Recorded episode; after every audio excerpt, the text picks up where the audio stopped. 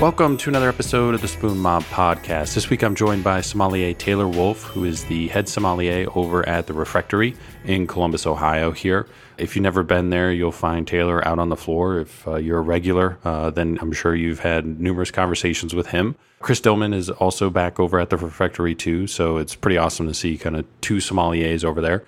Taylor, you know, he's somebody I wanted to have on the podcast just kind of learn about him through the grapevine, uh, so to speak. No pun intended there. Just wanted to talk wine with him. And it's always cool to see somebody start out their career in a different direction than they originally planned, which so many people that have come on this podcast do. And now he's in the world of wine and gaining all this knowledge. And, and you know, he's passed uh, the intro exam, but he's gained so much more knowledge past anything that you would ever fine in an exam. And it's kind of another case in point where doing all the exams for wine, there is some benefits and, and it can be beneficial, but it doesn't mean that you can't be knowledgeable just because you haven't taken the advanced or the master or WSET 4 or anything like that, too. So uh, we talk about his career, how he kind of got into wine, how he wound up in Columbus, where everything was headed before getting into wine and how he got the job at the refectory when Chris was leaving to go over to FLX Hospitality out in uh, Geneva and just kind of wine in general. So it's a really cool conversation. If you've never been to the refectory or haven't been there in a while, um, you'll find Taylor out on the floor doing pairings and has access to all this cool stuff. Um, so he's got a whole bunch of different stuff for people to try that stuff they haven't experienced before, which is really awesome to see. They also have the wine shop up front, so you can stop in and, and grab a bottle. You can follow him on Instagram at t.o.wolf, L W O L F. Also at Refectory Wine and at Refectory Dining. You can follow us on Instagram too as well at Spoon Mob. Uh, follow us on Twitter and Facebook. We do have a TikTok account too. We don't really do much with that. We actually did something for the first time. So you can follow us there too. It's probably mostly going to be podcast announcements though. Check out the website, spoonmob.com. Make sure to follow the, or subscribe to the podcast wherever you get your podcast from. New episodes come out on Thursdays. We're doing some kind of mini update episodes with some of the guests that have been on before. Those are coming out on Monday and Tuesdays right now. And then also We'll have some additional things probably in the future, but make sure to subscribe or follow whatever platform. Uh, the YouTube episodes those come out a week behind, so it'll hit all the platforms first, and then a week later you can uh, get it through YouTube. Without further delay, here's my conversation with sommelier Taylor Wolfe of the Refectory in Columbus, Ohio. Cool. Thanks again for coming on the podcast, uh, being flexible. I love talking to sommeliers. You're over at the Refectory now, which is, you know, one of our probably I'd say two fine dining restaurants, I guess, you know, in Columbus. I mean, there's some other stuff that fits into the elevated category, but I think when people think fine dining, it's really Veritas and the Refectory. Before it was M, but that's that's closed and gone now. But but I want to kind of get to how you wound up there and, and everything. But I mean, we'll start at the the beginning of your career, like I do with everyone you know, how did you first kind of get started in restaurants and wine? I mean, originally, I think you're from Sandusky, Ohio, right? Yeah, yeah. So I was born and raised in Ohio. I always thought I was going to move out of state to go to college, but went and found OSU and did a tour of the campus, and the campus kind of got me. So yeah, I moved to Columbus. You know, college is expensive, so pretty much had to work some jobs on the side and I actually ended up liking working more than studying. So worked usually one to two jobs during college and ended up eventually in hospitality. Wanted, you know, working from like the Fawcett Event Center to Brookside Country Club, um, and then eventually started getting into restaurants. And then that was kind of like a slippery slope. I think, especially when I figured out when I really wanted wine, was I was looking for a new career venture because I was always wanting to be a marina manager. Um, that's what my dad was. I wanted to go and like run a super yacht facility in like West Palm Beach or something super awesome like that. But then I started dating my wife and she was like, We're not moving to Florida. We're not going anywhere down there. I was like, Okay. So kind of have to maybe figure something else out. My first like pretty good job was working at um Mitchell Steakhouse up in Polaris. And like those are some pretty good check numbers and the tips are great. You know, I was making like 20, 150 a day. That was awesome. I'd say kind of really when the wine bug hit me and like I knew this was gonna be the career is like I we did Saturday. I had a gentleman ordered uh, 2001 Mouton Rothschild. And I had to ask him like four times what bottle he wanted because I couldn't understand French. I didn't even know that was a bottle we had on our list. And I like went and put in the computer and it was like $700. I was like freaking out. And so opening it up on a Saturday, broke the cork, had the manager come over, he had to filter it. But then the guy let me had it and uh, like blew me away. I never had anything in my life that was like that. And I took the bottle home that night and like took a picture of it on Vivino and was like, oh my God, this is so cool. This is such a high rating. And just like really started to get into wine. I was like, okay, this could maybe be the next venture for me. And, you know, I was at this point was like towards the end of my college career. I was going to have to be in college a little longer than I wanted to. And that was just like all my friends are graduating and all my friends were, you know, getting these cool jobs. And I was still just like serving. I was just like, I kind of feel bad. So I was like, you know what, maybe I'll, I'll just take it upon myself and get my, uh, you know, go through the of Master Sommeliers and do a couple levels there and get a certification. So I'm just not a server. I'm, you know, I, am a dignified server or something like that. I can wear my little lapel pin. And so that's when I did the certified on my own. And that was really kind of the start of it. And uh, just got lucky with some jobs. And I think biggest jump was when I got um, a position at Hyde Park Steakhouse downtown. And that was awesome. That definitely helped pay off some of the college bills and allowed me to taste some big Cabernets, um, which is really fun. So when you're going to Ohio State, like you said, you kind of thought you're potentially going to be like a, a marina manager or something to do with boats, yachts, whatnot. You got a degree in agribusiness, right? What is agribusiness? Is that aspects of farming? Yes, and it was pretty much for anyone that couldn't get into Fisher because their GPA wasn't good enough. It was like, oh wait, you can go take a business program in our agriculture school. And I was like, oh, okay, wait, that's great. I don't have to hit like a minimum of 3.0, 3.5. And that was just kind of the route that I took. I was always interested in sustainability and some other things like that. But just, yeah, studying in college really weren't my forte for me. When you wind up at Mitchell's, is that just because of close proximity to campus and where you're living, or did you purposely want to work there? Or oh gosh, no. It was interesting how I got into Mitchell's. I somehow got a job at Mitchell's Fish Market up in Crosswoods, which it's no longer there.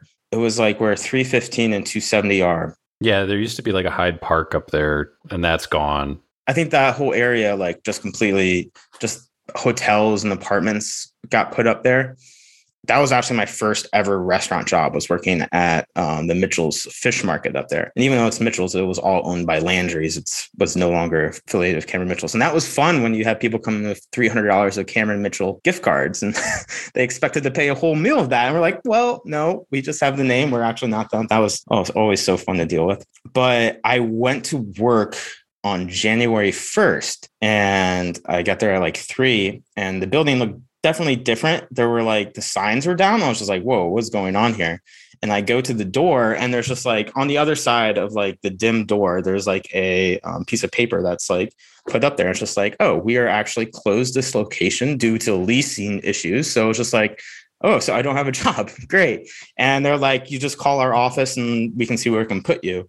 And so I think I was one of the first people to find out. And I real quick drove over to Mitchell Steakhouse, which was in Polaris, because like I was like, this is I know this is part of the the company. And I was one of the two employees that that steakhouse was able to get. So it was kind of lucky that I got into there. Um, and then I was only there for about seven months until I was finally able to move to Hyde Park, which was great because that was much closer because Polaris was a far drive.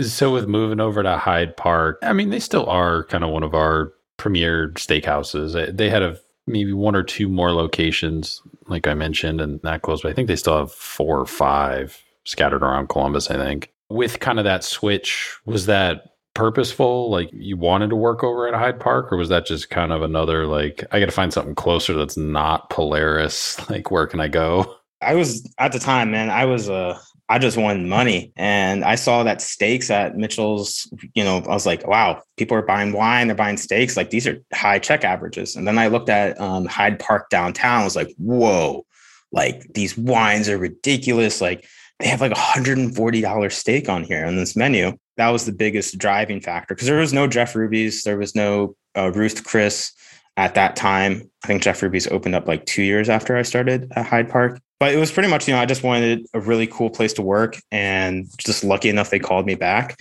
And their wine program was pretty good. I mean, it, the wine list is pretty substantial. Now I'm not the biggest fan of it because it's like all Napa Cab, it's all Napa Chard and all that stuff, which is great. You know, that's that's the American Steakhouse wine list for you. And so that was just a new fun opportunity for me and to really kind of uh, get the final um, edge of my college bills paid off for, um, which was great. Is the wine list so cab heavy at those restaurants just because of their buying power just in general, probably their clientele, like that's what they want kind of thing? Uh, 100%. I think, you know, it was easiest to continue this those stock those products um, stuff that comes you know just from california then versus france or spain um, i you know the beverage director brandon ford who's a great guy who's you know it's a corporate director so you know they don't really do any buying in the restaurant themselves you know it's much easier to maintain just that type of list um, i mean i think when i was there you know i could probably say we only sold you know maybe a couple dozen French wines. Like there was like four Burgundies on there, maybe five, six Bordeaux's, and yeah, your your champagnes and stuff. But nobody ventured there at all. They didn't want the obscure, you know, wines of Jura, or there was no Rieslings other than our um, little Saint M, you know, for like 32 or 40 dollars a bottle that we would sell so it's just pretty standardized keep it easy um, amongst the whole corporate structure from what i would say you're at hyde park 2018, you wind up taking the intro sommelier exam. Is that right? Mm-hmm. I think that's the right around that time. I know this is the last year that I can take the certified because technically I'm not a som. You know, I'm a rebellious guy that's calling myself a sommelier, but uh, I would disagree with that. If you pass the intro, you're a sommelier because there's somebody I had on this podcast, and all they ever passed was the intro. There was no certified when they're going through. So it was like intro, advanced, and then master. And they only ever passed the intro, but they also won a grand award for their wine cellar. So like they're a sommelier, you know. Yeah, no, that's like what I'll say. I'll tell anyone. It's just like, okay, come at me now when you see the wine program I'm running and the wines that we do is like and say I'm not a som. Like, I really don't care about the credentials anymore because like it was just for me to prove to myself, my friends, my family that, you know, I'm not just doing this, you know, to skate by. Like this is kind of a passion and I want to be good at it. From my understanding, the certifications and stuff now are depends on what you want to do. And it seems like a lot of people kind of wind up doing the first two levels if they're with the court maybe they do the advanced, but like if you're not going to work in restaurants full time, like the advanced and the master almost don't make sense for a lot of those people. It seems like if they wind up doing like their own retail thing. But yeah, if you pass the intro, you're still a som. I agree. Like once I take the certified, like I'm pretty much done. I feel like at least when I'm still working in a restaurant. Um, when I do a retail shop and like I have my evenings free, you know, can hang out with my family, and my wife, then um, I might, you know, be willing to go head further in the court just when I have more time because like already my time's so little at home, just working all these nights all the time. So maybe in the future, but I mean, I just want to get the certified and then I'm done with it for a while. I think too, like a lot of people have said, kind of the knowledge that you can gain through partnerships or doing group tastings and stuff like that. Like the people that you meet, the knowledge that you can get from from those people is more beneficial than any test that you're going to take. 100%. Like I remember when I was really starting to gear for the certified and then like I stopped I think just cuz like I was working two jobs at the time. I, was, I had my day job as well. I went to a couple meetings of um I think it was Kendi Wardens and Amanda Moss's uh, wine group and it was like at Martini and I lived on the same block as Martini. And so I went there and like I remember like, you know, the first time I went to that uh the tasting group was awesome. Like I was so overwhelmed because like everyone knew so much more at me at the time. I was just like, geez, this is like some star power in it. Cause like Gregory Stokes was there, Tyler Bruner, Kendi, Amanda. And it's just like now all the people that were there are like, you know, I feel like the head figures of our wine industry right now in Columbus. And so it's definitely those like tasting groups that like, you know, those kind of form that network and that connection in the community uh, of wine in the area. So when you decided to take the intro, did you do any research beforehand? Did you know kind of what you were getting into, or was it just like, I'm going to sign up, see what happens? I feel like I did research after I bought it.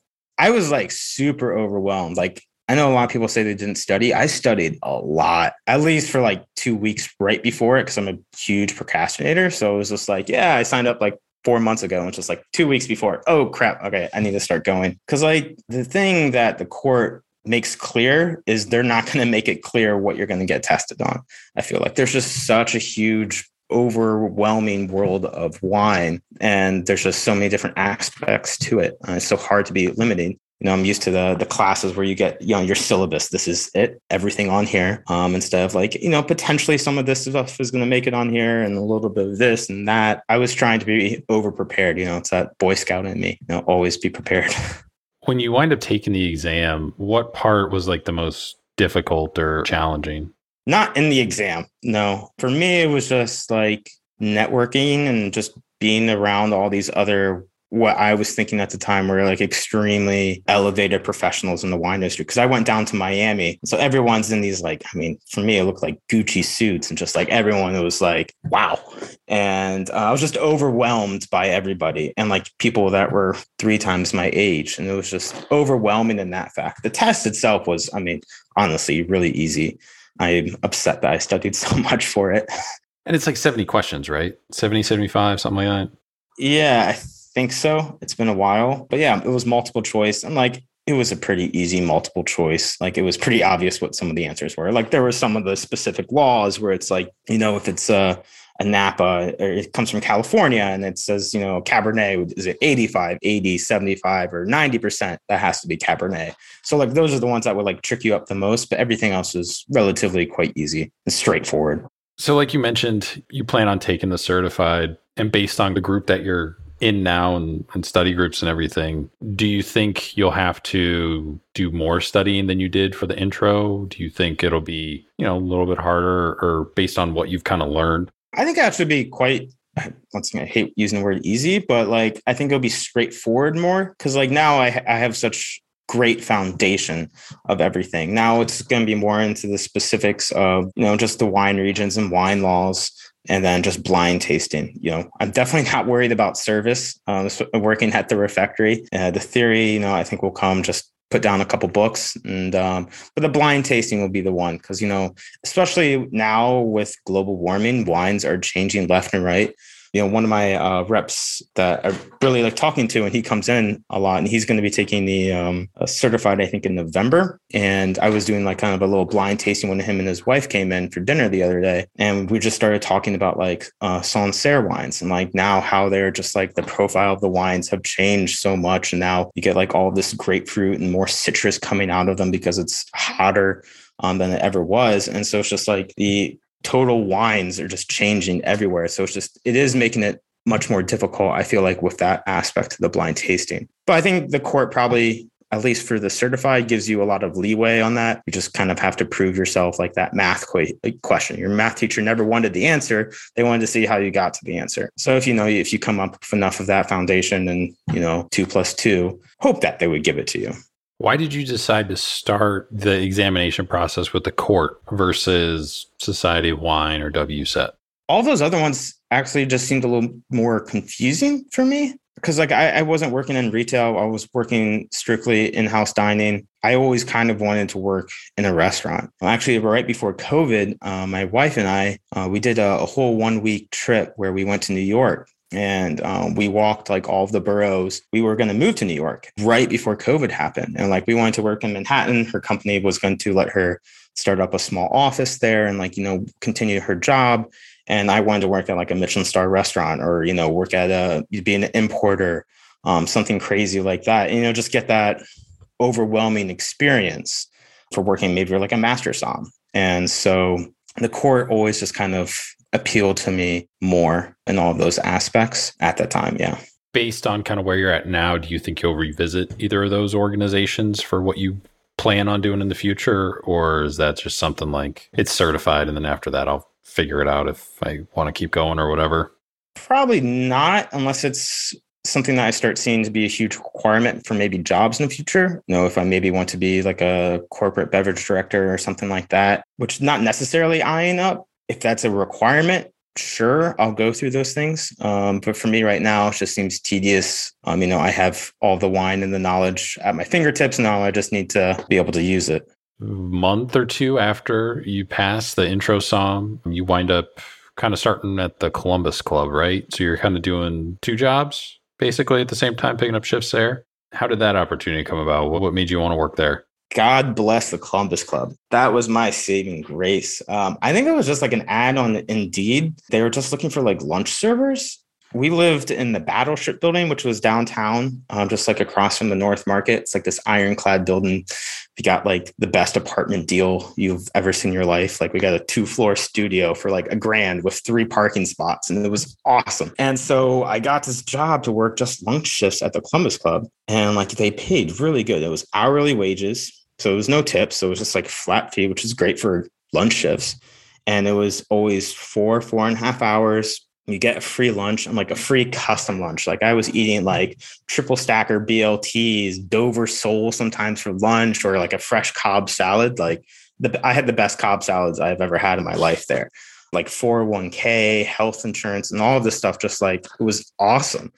And so it was a really good like part-time job um, that just like gave me pretty much paid for rent plus some.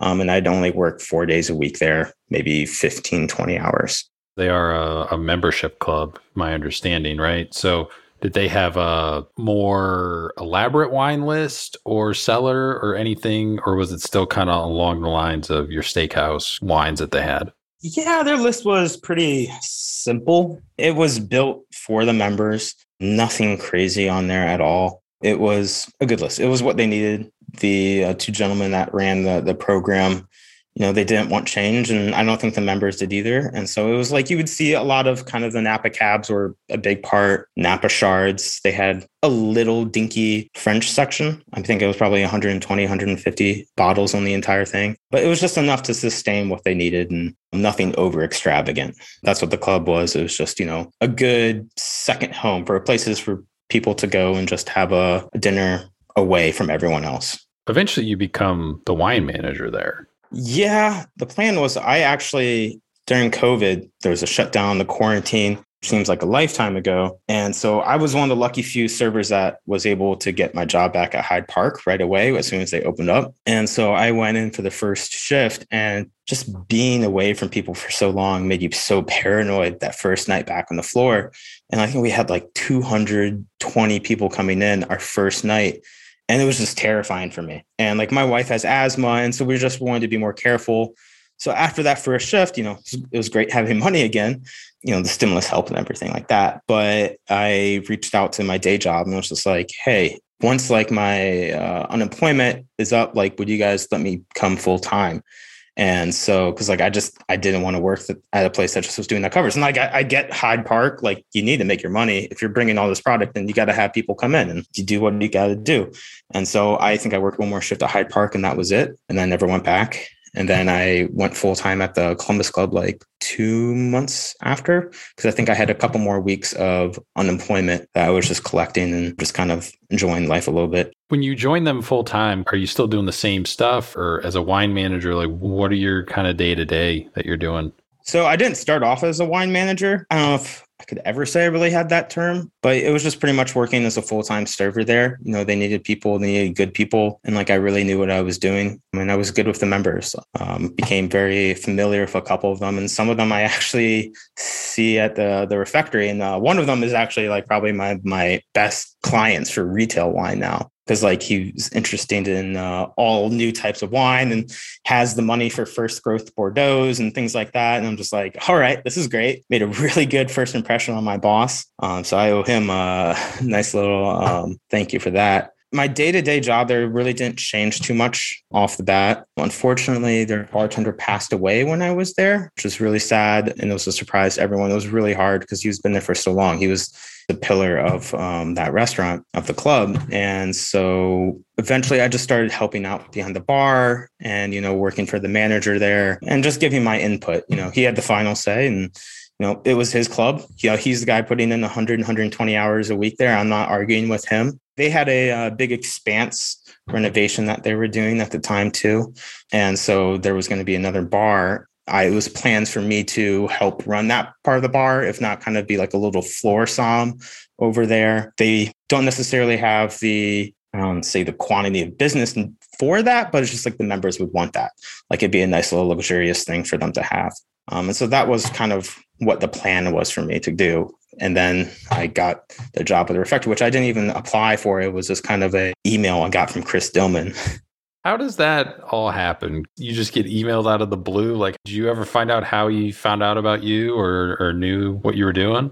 I've never been so star shocked or just like my gut wrenching once I read that email. But I was previously a couple months before, I was always trying to work for Greg um, down at Veritas. Like, you know, I really was looking for mentorship. And like, I know he had a retail shop. And I was like, hey, maybe I could help run with the retail. But then he had someone else in mind. And I was like, totally get that. I'm still quite new at this. And that's why I'm looking to help.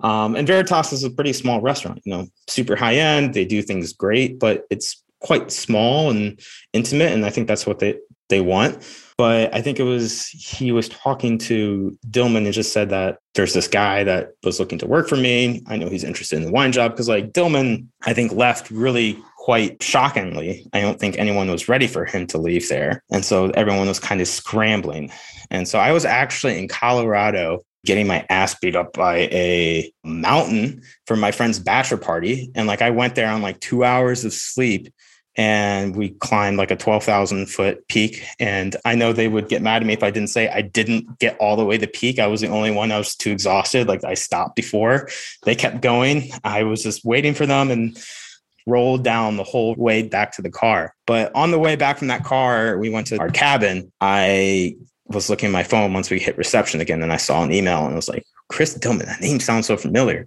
And like I just going through and he's like, Hey, would you be interested in running this program? We do 40 wines by the glass, like, you know, have like 800 selections. And I'm just like, you know, if you want, just let me know. I was like, what? Like, this is crazy. Like, this is like a dream job. Cause like I was still pretty devastated, couldn't go to New York. But like, honestly, like if you're going to work at any restaurant and be a floor som, you know, the refectory is pretty much the place to do it in central Ohio. And like it was unreal. I was like showing everybody in the cabin. I was like, look at this, look at this. Like this is crazy. And starting looking at the wine list and I was like blown away. Like, I never looked at the refectory's wine list before. And that wine list was like the most intimidating thing I've ever seen in my life. But yeah, it was a surreal moment when I got that email and I instantly jumped right on it and talked to Dillman and then met with Kamal, the owner, and lucky enough he believed in me at the time and was able to get the job what's the interview process like you know obviously they reach out to you so they're interested in bringing you on so there is this mutual interest but is the interview process just chatting with them or is there like some sort of tasting involved just to see or, or they're just trying to quiz you on wine or like what no, the people think the refectory is all fancy and everything in that way. No, it's not. It's just, I mean, it was probably the simplest interview I ever had, um, especially with Dillman. Like, you know, he we met at I think like a little Korean restaurant off of this in the strip mall of Bethel, and it wasn't even an interview. It was just him telling me everything about the job. Like, I think he just wanted to find somebody to help fill his shoes, so he didn't feel as bad leaving. And then he connected me with Kamal, and Kamal reached out instantly because, like, I I think he was he really wanted somebody to take over that because like he did not want to touch wine like and now starting there kamal does not want to deal with anything in the wine world anymore. So it's like strictly me which is great. And then i met with kamal i think two days after chris. So it was like three days and talked to both of them. And it was a good interview you know? I, I think kamal was always about wholesome qualities and just you know respect and trying to get better um, and providing an experience to guests and bettering ourselves. And that's really all I was about, which is like, you know, I, I want to get better. And this program is like the best way I feel like I could do it. Um, and he was like, this is going to be the hardest job you've ever had. And I was like, yeah, i am up for it. Let's do it. And then I went down to Florida with my family and he called and let me know that the job was mine. And it was awesome, like surreal. So, what is it about the refectory that gets some of these labels? Like you mentioned, you know, it's going to be the hardest job that you've had. Is it the clientele? Is it the level of service? Is it just the wine list and just how big it is and how much knowledge that you need to have? It's everything, everything. So, first off, like as soon as you walk in the refectory, you just look up in the little foyer right there, and you have all these diamond awards, you have all these grand awards of Wine Spectator, and that's quite intimidating the thing with refectory it's been around for so long you have these people that have been there so many times like i would argue to say they have the best regular clientele in the city. Maybe Lindey's could give them give us a run for their money, being so established in the German village. But I mean, the refectory, I mean, the people there are unbelievable, how amazing they are, and how much they know. Chris Dillman taught all of our regulars so much that like they could put me on the spot. Any single one of them could like bring something up to me. And that's like when we host wine dinners and virtual wine tastings, it's so intimidating because like everyone knows so much. It's not just there to drink wine. They want to learn. They want the full experience and know all the nerdy details. And I think that was really kind of the thing that was just like once I started talking to tables was just like, whoa, people really know their stuff here. I can't BS everyone like I could at Hyde Park the refectory has so many different pipelines for income due to wine um, you know, we have virtual wine tastings, which is a pain to do, but it's awesome. We have in-house wine dinners. We have our retail sales, wine features, our in-house. You know, I'm certified like on the floor som. Like we're doing tasting menus and custom tasting menus and all of this stuff while still maintaining seven, eight hundred bottles on the list. There's so many different facets that gave me trouble for the first couple months, to say the least. The wine shop, do you have anything really to deal with over there? Or is that just kind of an extension of the wine program or? I run the entire beverage program at the refectory now. So uh, do the bar, the retail shop, uh, the wine program, um, which can be overbearing at points. I don't deal too much with the creative side of the bar program. You know, we have some really passionate people that are all about cocktails and that's great because I'm not. Um, I'm all about drinking wine. And so I kind of let them make up the things and just like, all right, well, this is kind of where we need to fit in the budget. And just like, we'll move through these products and try to drink out and kind of just the overall management. Well, I do very little on the creative side because, you know, our alcohol program's not too big. I think, you know, it's probably 20%, 15% in comparison to the wine program that we do there. But, you know, it's something that everyone wants. And we want to make sure we have good cocktails and fun drinks for people to have when they come in. With the wine list, the wine cellar, how much can you kind of play around with it? You know, you have Chris Dillman who was there forever, everybody and back now. So how much are you dealing with like, well, this isn't something Chris would have had on the list? Or you know what I mean? That aspect of it? I mean, I have full reign. It's really whatever I'm feeling, I get to do. So it's I feel like I'm living a sommelier's dream because um, I don't necessarily have a budget. If I buy a lot of wine, guess what? I have to sell a lot of wine. And so, you know, I just kind of take the restaurant in the direction that I think it should. The list, it's huge in Bordeaux, Napa, late vintages, French and champagne um, has been a big um, aspect of it. Um, and so it's just kind of trial and error. Um, and now I'm at to the point where just you have so many routes to sell wine that pretty much anything I can bring in, I'm easily able to move, especially with the tasting menu. That's huge for us to move products through that. Like, you know, one and a half weeks, I think I was able to sell an entire case of 24 year old Lebanese wine, you know, from Chateau Musar. That's definitely not a thing that you can do really at um, any restaurant. And it's just like, it's fun to be able to do that. My biggest I don't want to say mistake, time where I, I kind of test myself. I did not want to mess up our program and I wanted to make sure that we were stocked because everyone was talking about like champagne Armageddon, where you're going to lose all the champagne. We can, yeah. And it's like, are you kidding me? I can get champagne anytime. This is ridiculous. Like, all right, stop this nonsense. We can get it. And so I overbought champagne like crazy in the holidays. You know, one of my favorite importers, um, distributors is Skurnik. And you know what they're known for is grower producer champagne. So everything that goes in there, they own the vines. They tend to it. It you know makes it so much more unique and so much better. And so they did this huge direct import order when I first started. And I was just like overwhelmed. Those 80 page list of all their different producers and just all the different wines that we could potentially order. And I think I put like a it was like a seven thousand dollar order in. And when that came, like I was just like, oh my God, this is so much champagne. And we didn't sell like any of it during the holidays or New Year's Eve. And I was just like, what am I, what am I doing with all this stuff now? And then like I was able to figure out kind of how to maneuver that and like actually start pushing. And now like we've gone through most of it and like we still have the good stuff that I want to keep, but I've figured out kind of how to move through products when it didn't move as fast as I wanted it to. Because you have this great buying and sourcing power? Is it more of a challenge of trying to figure out, like, yeah, I could bring any of this stuff in, but who realistically is going to want this? Who's somebody who would be interested in this? Like, besides myself, obviously. I feel like now that I have know a lot of the clients that we have, it's pretty easy for me to kind of like know like okay i'm going to go through this. You know i have one guy that will always buy older napa cabs or one guy that will always buy rieslings. And so like i can just like i'll play around with it maybe bring one of these wines on the tasting menu for a while try it out and then everything else i could probably pawn off via retail. The more people that you know I've interacted with and kind of have connections of buying retail wine on a normal basis, I feel like is definitely better for us. You know, it's just able to just move through these obscure things. And it just kind of covers uh, my ass too. Is there anything that you did bring in that like didn't go anywhere and you're just like, shit? I mean, the champagne was one of the big ones. I got some big bottles. Got some like three liters of wine. Those are sitting around, but I've slowly started to figure out how to work those. Like for Valentine's weekend, where we have like five, 600 people to come in, we're able to have fun with that. Like, uh, I think this Valentine's weekend, we were open for Saturday, Sunday, Monday. So we had three days, same menu, same tasting menu.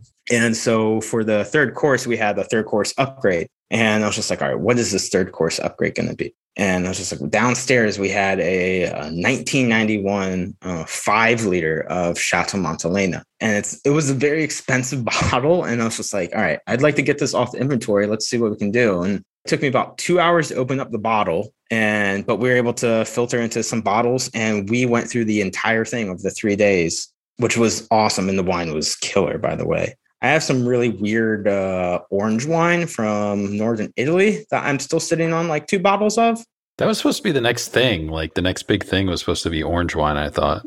Yeah it's kind of there i feel like but like it's not it won't overtake anything else I think it's probably seen its height already. There's some out there that's good. It's interesting. Um, and usually, like the biggest thing is there's a lot of this, you know, the natural wine and all these other really fun wines to drink. But the important thing is, especially at the refectory, is even though I think the wine program is like the most special thing about it, it's not. It's the food. Chef Richard is unbelievable mastermind behind in the kitchen. And so my job is just really not to overshadow that and I feel like some of these funky wines out there and some orange wines can really overpower dishes. And so that's always kind of a balancing thing that you have to do is just to make sure that I don't want to ruin somebody's palate where they can't enjoy the food by just giving them such a profound wine that has a maybe unlikable quality to it that will go with a dish. With kind of the pairings, you know, they do a tasting menu there. How challenging is it to find something that works with classic French food are there any challenges with pairing, or is that fairly easy because it is you know what to expect flavor wise, so you can kind of play around with a little bit more, like, oh, well, let me try this. Like this is kind of obscure, but maybe this will work. Yeah. So now there's no problem. Uh, when I first started, the first four months, oh my God, I was in trouble. I was terrified. Also, when I first started, I only had one day of training with Chris and it was a busy Saturday night. Everybody was pretty much there to say goodbye to him. You know, it was one of his last weekends, and it was like horrendous. We were running around like crazy. I was not learning anything. And at the end of the shift, we're both sweating at the service side station, just trying to drink water. And it was like, well, here are the keys. Um, do you got any questions? It was like, nope, I'm good. And then went and got married. And then when I came back, uh, my first day on, that was like, you know, I did days of cleaning in the cellar and everything like that. But the first day on the floor on the Wednesday, I was expecting to be in the kitchen for a week. You know, I was just like, I want to get you know good understanding of the food, taste the sauces, and seeing this pairing and everything. And then uh, I talked to the owner. I was like, okay, so you're just gonna plan to be in the kitchen. He was like, oh no, you can be on the floor. You can just go out and get it. It was like, you sure? you don't want me like uh, just you know a day there? He's like, no, you got it. I was like, okay. And so my first day unexpectedly was on the floor. And so I was getting our little bar cart and everything ready. I put all of our Coravin or sommelier selection wines on our bar cart. Because I remember Chris telling me that I was like, we only do pairings on like Friday or Saturday. And that wasn't true. We did pairings every day, but I didn't know it at the time.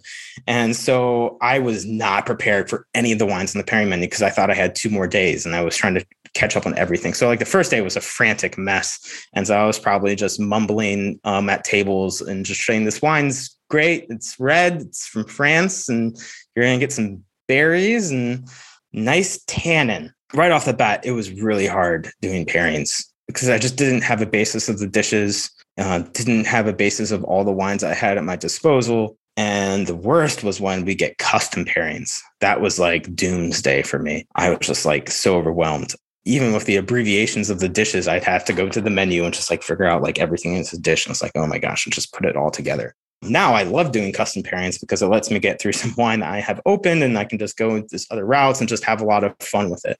Yeah, it's easier now, a lot harder a couple months ago. What is a custom pairing? Is that like sommelier choice kind of deal? Yeah. So our restaurant, you can do a full a la carte menu. You can order whatever you want. Or we have our tasting menu, which is five courses. And you can do a regular tasting menu, which you get pretty much everything seafood, meat, um, or you can do a vegetarian. And those all have their preset pairings. Um, and now we also have two levels of pairings. So we have the standard and we have the Grand Cru. Um, I think standard is generally 70, 75 Grand Crus, 150 to 160, which is pretty substantial. You know, some of our servers, you know, our menu can be overwhelming um, to a lot of people because there's just so many things you just haven't seen on there and the preparations and just kind of the format. So servers will sometimes put together full five course menu for people that's ordered a la carte. That's not our actual tasting menu. And then they'll want wine pairings with that. And so then the server will pretty much just write down what course, what seat they're having, if they want like a half glass or full glass. And then I kind of just create a custom pairing on that. And then I usually go talk to them beforehand too to see if there's any wines that they don't like if they're up to being adventurous, because I always love when they're adventurous, because then I, I get to have everything out of my full arsenal. And then kind of where they want to be at price point. You know, I have people that come in and they want to spend $45 for a pairing. We can do that for you. Or I have people that come in and they're totally fine with spending $200 for a pairing. I will happily do that for you.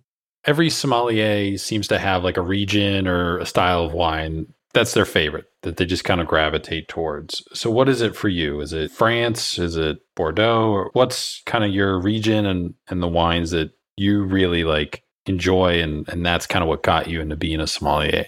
I think originally it was like Napa cabs and those have lost a lot of luster for me and now it's moved more towards French wines.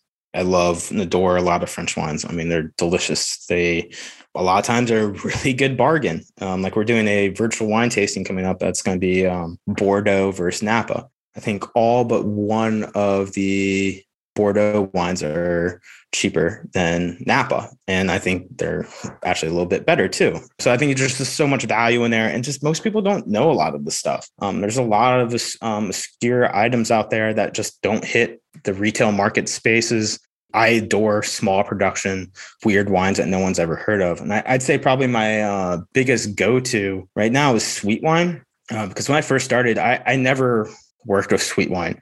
And going back to pairings, that was the hardest thing off the bat for pairing wise was desserts. Because one, the desserts were all very different in flavor profile and richness and sweetness.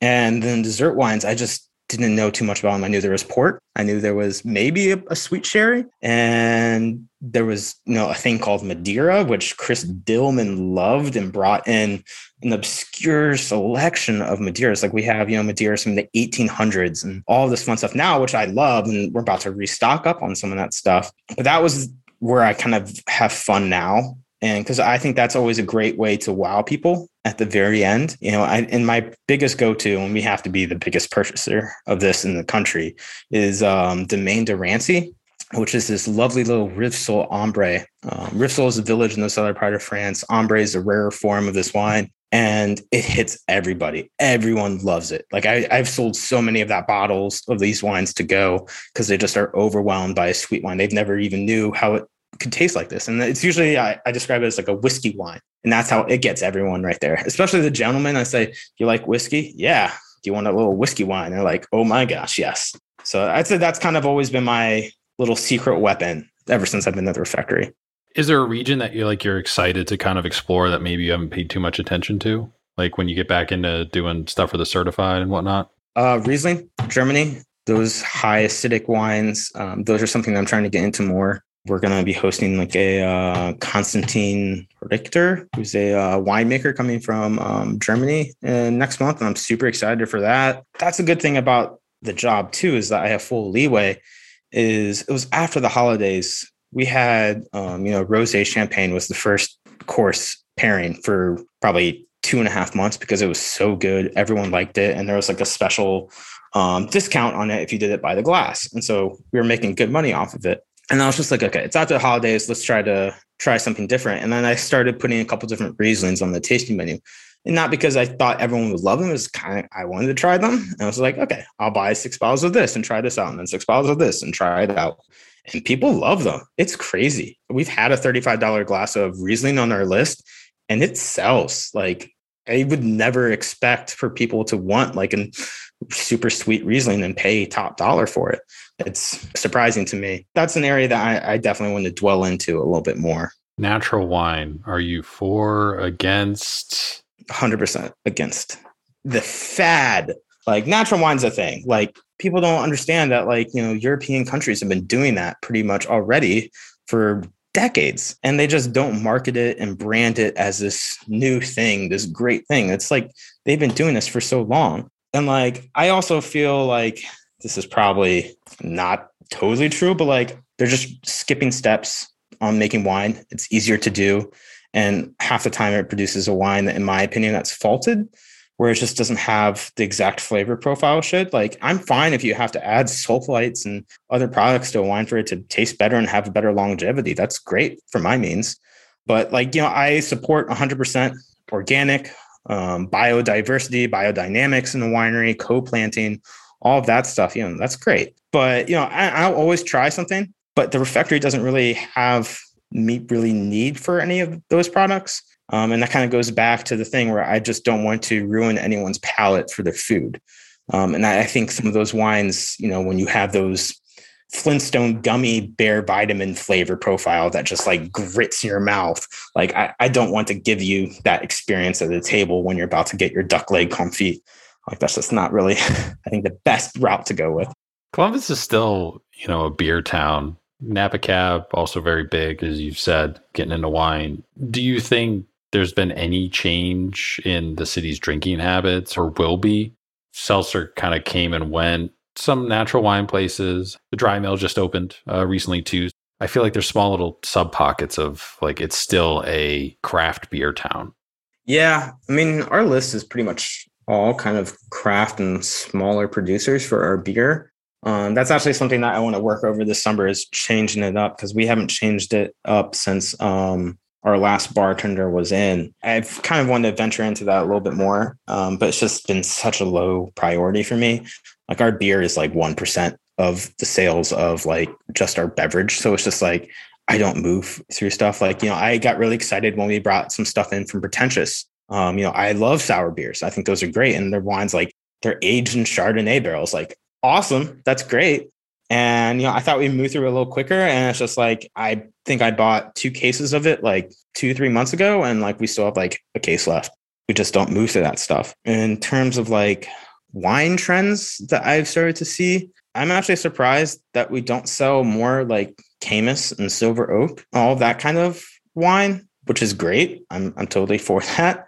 I still say it's pretty Napa centric. But the great thing about, you know, the factory, it's a French restaurant and like people like I feel like already coming there, they're challenging themselves to try something different. And especially with a sommelier there, they, you know, they do like to ask, like, okay, you know, we don't normally try French wine, but like we're at a French restaurant. Let's try something different. And you know, that's always really that's like my favorite words to hear. It's just like, yeah, perfect. We're gonna be able to get you into something different and like, you know, I'd say Chateauneuf du Pape and Southern Rhone wines, those are huge right now. People love uh, Southern Rhone wines. I've been having trouble like stocking some Chateauneuf du Papes because they just they go like crazy. Um, I'd say that's kind of maybe a trend where people are going a little bit more, but I just think the refectory is already such people are just willing to change and try different things when they come there. Are you able to enjoy dinner out? Like if you go somewhere that has a wine list, or are you compulsively checking the beverage list to see what they have and price points? Yeah, 100%. It's a disease. I feel bad when I go out with my wife. It's like, all right, five minutes. Give me five minutes. Drink your drink. I got to do my quick little look and everything like that. I am still like always intrigued to see what people are selling products for and what type of wines they have. But I've gotten better at it now that I don't do it too much. I, have checked my OCD. You know, I, I do like going out and seeing what other products people have and just always trying something a little bit new. But most of the times, like especially I feel like a lot of the places in Cameron Mitchell's, like I've seen all these wines before. You know, it's always going to be pretty much the same thing. Unfortunately for the staff of the refectory, they have to deal with me, and like I constantly change wines by the glass because like I can't pick. I like love everything too much. I like I love this this week, and then I love this so much more next week, and we just got to change stuff so much. Like the tasting menu changes a lot now just because like I want people to experience all these different types of wines. I've gotten a little better on that. I, I promised to the staff, I was like, I, am going to try my best, but I, I'm breaking that promise a lot. Since you've been involved, how has the food and restaurant industry in Columbus kind of changed and where do you see it headed? What do you think still needs to change about it? So I was pretty, I feel like naive. I just, my eyes weren't open when I first started. I think it's moving in a lot of really good directions right now, um, especially with things that are happening downtown. Um, I think a lot of people are getting excited about Intel and you know seeing that huge growth spurt that's going to come um, you know i know there is some development down you know where like veritas is and there's going to be this whole new kind of like uh, french sector of downtown uh, columbus and you know that'd be exciting to see where that goes but you know i think everything's still kind of going quite slow but I, I think we have a really good wine community in the city. And I, I think that Columbus is, you know, especially talking to people in like Cincinnati and Cleveland, you know, Columbus is the market is killing it right now. We're seeing a lot of good trends um, going in here. What's next for you professionally? Obviously, you know, you're at the refectory, you have this great beverage director job. Down the road, I know you mentioned you were going to do the certified, but future kind of dreams, endeavors, anything? Yeah, I'm torn. Um, there's so many things I still want to do. Like one, I don't want to leave the refectory for a while, like because I'm just having so much fun. That the program is like fully mine now. Like where I know, I mean, 95% of the bottles on the list, and I know where they are. More importantly, um, but just the comfort of all of that. So you know, I, I'm very happy where I am for now. You know, going forward, more short term, like I me and my wife are still always kind of nibbling at the idea of moving to a large city. You know, New York was a dream for us, and we were crushed when that couldn't happen. Um, and just to be able to be in those markets to sell, um, which is be awesome. Like uh, we had the guy that actually took over the wine program at the refectory, um, Jerry Kraus. He took over, I think, after Jeff Alasky passed away, um, which was uh, six, seven years ago, something like that and he came back in town and he kind of did what like we wanted to do. He went to i think it was yeah san francisco worked at like a three star michelin. He worked under a, a master som he was selling you know cases of drc and all this like crazy wine that i just like i'd be happy if i sold one bottle of that here for like five years. And so just to experience that a little bit would be great. I've always thought about Napa, but then just went out there five weeks ago and prices are just too crazy. So we cannot go live out there. But I'd say now more long term, Cleveland's going to be the destination for us. You know, my wife's family is all up in Cleveland. Um, when we want to uh, start a family, um, we'll probably really consider moving up that way. And I've always wanted to live next to the, the lake again, want to get a little boat and have fun. Professionally, when up there, I don't really want to leave front of house necessarily. So I don't know if distribution's my game. So maybe like a corporate beverage job uh, to start off until I get funds. And you know, the end goal is 100% going to be my own little wine store. I want to have brick and mortar wine store. Even if we can live up on top of it, that'd be great. Nothing crazy, just something that would be mine. I get to sell the wines that I want to sell. And so, you know, I've always kind of thought about that idea. Maybe trying to buy an existing wine shop up there. You know, there's one called uh, Rossi's that I've always like, hey, you know, maybe by the time I'm going up there, they might want to sell or something to have a good foundation to build upon. Especially going to a new market where I don't know anyone, that that that would be the biggest challenge. This next question comes from Jack Moore, former chef at Watershed, Black Cap Hot Sauce. He was a previous guest on the podcast, Left Behind. Question for you: If you could choose any other career to be in, to reset, do it all over again, what would it be? I feel like I should say finance, right? With how much money they make. I feel like I would have maybe stick with what I wanted to do in the first place, be a marina manager and working with boats. I feel like I grew up on the water. And my dad was a, a marina manager. He was the third ever certified marina manager in the world and pretty much kind of wrote the foundations for the programs. And like I just, you know, always envied what his job was and to be on the water and to work with like, I don't know, super yachts, like going down to like Florida and seeing these 200 foot boats is just like, wow, this is crazy. It's like me now looking at a bottle of like a screaming eagle. It's like, whoa, it's like that's a gem right there or something like that. So probably do something like that. With a marina manager, what all does that entail? So I'm assuming it's it's always going to be kind of private boats, a lot of big boats, yachts, stuff like that. But you're essentially running the entire like high end marina, essentially, right? Yeah, the the one in Sandusky wasn't high end, but yeah, down in Florida or something like that. Yeah. So you know, just having all those amenities, probably having like a restaurant or you know a nice bar on the property, and I'd say that was probably like my first ever hospitality job because like I was dealing with boaters and dockers. You know, up in uh, Sandusky, my dad actually he ran three different properties. He ran you know, a 600 slip marina that had a, a huge uh, gas fueling dock, and then there was two uh, additional um, yard facilities where they would do um, repairs and then storage um, out out of water storage um, during the off season. Um, and that's that's where I first started was working in there. Um, I was uh, zamboning the the floors after all the boats went out of the warehouse and just going in there and just doing all the yard work and all the grunt work, which was was pretty fun and satisfying it was fun being you know his kid because like we also got free dockage and like we had the best slip and it was always kind of cool to go after work and they're just like i'll go hang out on the boat or something like that. What question do you want to leave behind for the next guest? Well, if it was wine related if there was any one wine region in the world that you would not ever want to see change with global warming or any change ever i guess that doesn't work for a chef.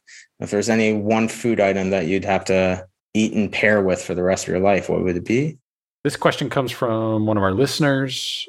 Where do you think the wine industry as a whole will be at the end of the decade by 2030? I would like to say it's at a point where it's cheaper than what it is now, but I know that's not going to be true. I think over these next couple years, I think wines are reaching like a really top price point. Like they're out of control, um, especially over you know the last five, six months now that Chris Dillman's been back at the refectory. You know, he's been telling me about like when he was back at the Burgundy room. He was like, oh my gosh, we were buying this bottle for like $12 and now I'm buying it for like 80. I think maybe in some way correcting itself. I would like to say that like Cabernet probably won't be as dominant as it is as well right now. Because I mean, it's dominant everywhere you look. I mean, in Spain, it's pretty it's, it's a lot of different places where you don't expect to see it. Uh, france you know it's still good. Um, and california washington.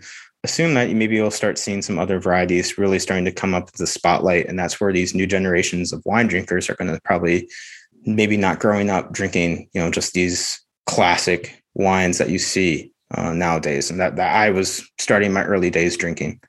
Especially like napa Mean, maybe it's going on in other regions, but there's definitely a consolidation effort. Like you see these big Gallo and Duckhorn just did it again. Like they're buying up like just a shit ton of vineyards when they get or other wine labels and stuff like that is that going to still continue or is, at some point that's kind of got to trail off right? Like you can only have so many competing wines within your own portfolio. Like if you look at the champagne houses what the louis vuitton like they would constantly have and you're like they'd have like four or five different like high end and you're just like you're just competing against each other in a way and then they'd sell one off or something like that. Like will it be kind of similar to that I don't know, maybe. I think that's got to stop at some point. Like you, you can get to 100%, but then after that, you know, you can't own anything else. I mean, it's kind of a shame to see a lot of the stuff get bought up. I would like to say that, you know, they keep the people on, you know, the families on that they bought it from to continue the tradition of the winery, but now it's just owned by, you know, a huge corporation.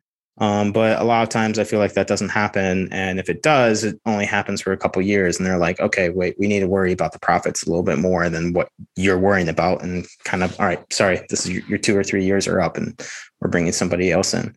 I think there's got to be a correction course over the next decade. Definitely seems like it's getting out of control. Even over the last couple years where I've gotten more into wine, it's just like left and right, everybody's getting bought up. And I don't want to say it makes bad wine, but it just makes a lot more of monotonous wine, which for me, that's like the worst thing ever. Like, I want my wines to be different. I, I want to be able to get the taste and profile of all the wines. Last set of questions here. Ask these to all the soms that come on the podcast. So nice compare contrast across the episodes. Who would you say is the biggest influence on your wine career thus far? Honestly, locally, it's Gregory Stokes and Chris Dillman. Gregory Stokes was, for me, just starting off the bat, competing against.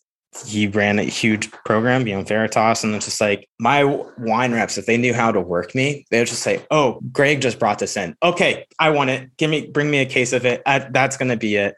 But now it's moved away, and I, I definitely say Chris is a little bit more on that he's my Wikipedia of wine. When we're just hanging out at the bar, he's doing his thing, I'm doing mine. I'll just ask him questions and he'll go off on these tangents and stories of things I've never even heard. I mean, most of my wine journey has been pretty solo, which I'm happy with because I've always been kind of a lone wolf. But now that I'm getting more into the community and in-depth friendships with people, I'm starting to get that more of that influence. Um, so I'd say right now, probably Chris is bigger influence I've had. And I don't know if that's a good or bad thing because he's definitely a uh, stuck in his ways. What is your desert island wine? Egly-Ouriet Grand Cru Champagne. I can't get enough of that stuff. That stuff is delicious. Probably not the most crazy desert island wine, but dear Lord, it's so good. I've never heard of Egly-Ouriet before I started the refectory. I saw we had this and I was able to taste a bottle of it once before we ran out and just fell in love. I mean, champagne is my my go-to, but Egly-Ouriet for me is the best of the best. Restaurant that you'd recommend that isn't your own, so it can't be the refectory. Probably a little bit more of a common answer, but Martini. I freaking love Martini. And just once again, we lived on the same block as there. So me and my wife went there for happy hour all the time and their arancini, the fresh mozzarella. Like, I mean, stuff never changes, but it's so good. And oh, okay, I'm sorry, how did I forget the butternut squash tortellini? This is like the best dish I've ever had in my life. It's so good, and it's really good uh, because when me and my wife first started dating, she was a vegetarian, didn't eat seafood, didn't eat chicken. But I have corrected that path, and she now eats chicken and turkey. So we are able to venture out other places, but martinis, butternut squash um, was always our go-to bucket list travel destination, bucket list restaurant. So, place you haven't been to that you want to visit, and then a restaurant that you haven't been to but you want to eat at. Place I want to travel to Paris, France, Burgundy. Those are the big places I really want to travel to. Hopefully, going to be doing a Europe trip next year. Place that I want to eat at, just because of the all of it, um, was a Daniel Boulud's uh, Le Pavillon which is in New York City. It's like a new restaurant that they that opened up, and I don't know if it was just all over. I think I started following Daniel Boulud on uh, Instagram when he first opened up that restaurant, and it was like all pictures of it, and it was like for me, it looked like the most breathtaking restaurant in the world. I imagine the food probably is going to be behind there. I'm sure there's better places, but like if I could go anywhere, I think that would probably be it. Yeah, I think he's going to be opening like another restaurant out in like LA or something. There's no like formality on. It's like it's an idea and somebody said, Yeah, sure. And then like it's in the works kind of thing. And then I would say to that point, probably at the end of the decade, then you're going to start seeing Daniel Boulud's, you know, like a drive through in your local city or something like that. Like we go, what the Columbus airport has a Wolfgang Puck restaurant or something in it. I've never seen it open. It's always been closed every time I've gone by it.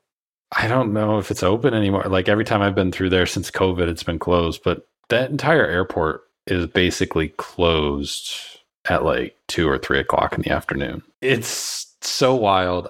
I kind of despise that airport. Like none of the terminals are connected. You can get through security fast, which is like the only cool thing, but it takes forever to get the shuttle to the parking lot. If you check a bag, it takes at least like 15 minutes before they unload. Like it's the only benefit is that like you can get through security in like 10 minutes. All right. Well, that makes me feel better because like we always fly at obscure times, so super early or super late, and nothing's ever open. So that make that makes me feel better. But it's good that they're they're redoing the airport. I mean, I know it's gonna be like a decade or anything, but craziest thing you've seen happen in a restaurant while you're working? I've seen two people cry because the wine was so good. I had uh, one gentleman who was from Hungary, and his uh, family owned um, a wine estate there and they had to leave Hungary for some reasons. And once his father passed away, he wanted to purchase the property, but like it was just a ridiculous amount of money that the government wanted him to pay for it. And so he's just always has this connection and he's never had Tokaji Eszencia, which is like one of the sweetest wines in the world. It used to be like a wine for kings and queens, and we actually serve it into this little crystal spoon, and I served it to the guy. And I'm sure there were so many emotional things, and just the wine was so freaking good. He he cried um, drinking that. I had another lady that she did custom wine pairing, and at the end, I gave her this old like it was like a 1790 Solera of uh, sherry. I think it was like Osborne VS Oloroso Sibarita, which is a, one of their ancient like four Soleras of the sherry. And like she was just like in love with it. She was like, I've never tasted anything like this. Like you made me cry. Like I didn't know that I could have that emotion. Making somebody cry with wine is like, wow, that's uh that's an experience right there. I've seen some crazy things, but I'd say that's the one that just always has stuck with me a little bit more. Food or drink guilty pleasures or anything that you know is terrible for you, fast food, candy, whatever, but just can't help. McDonald's fries and just a plain cheeseburger. I am a simple guy. Like when I was working at Marina, like I would go wash the owner's boat and there was a McDonald's that was like a five minute bike ride away. And I would go and I would get like three cheeseburgers, a large fry, because my parents weren't there and they couldn't see anything. That and I would just eat it. And it was like, oh, this is awesome. I don't really have a guilty pleasure drink. I just like a light beer or a good Italian beer, like a Peroni and Negroni.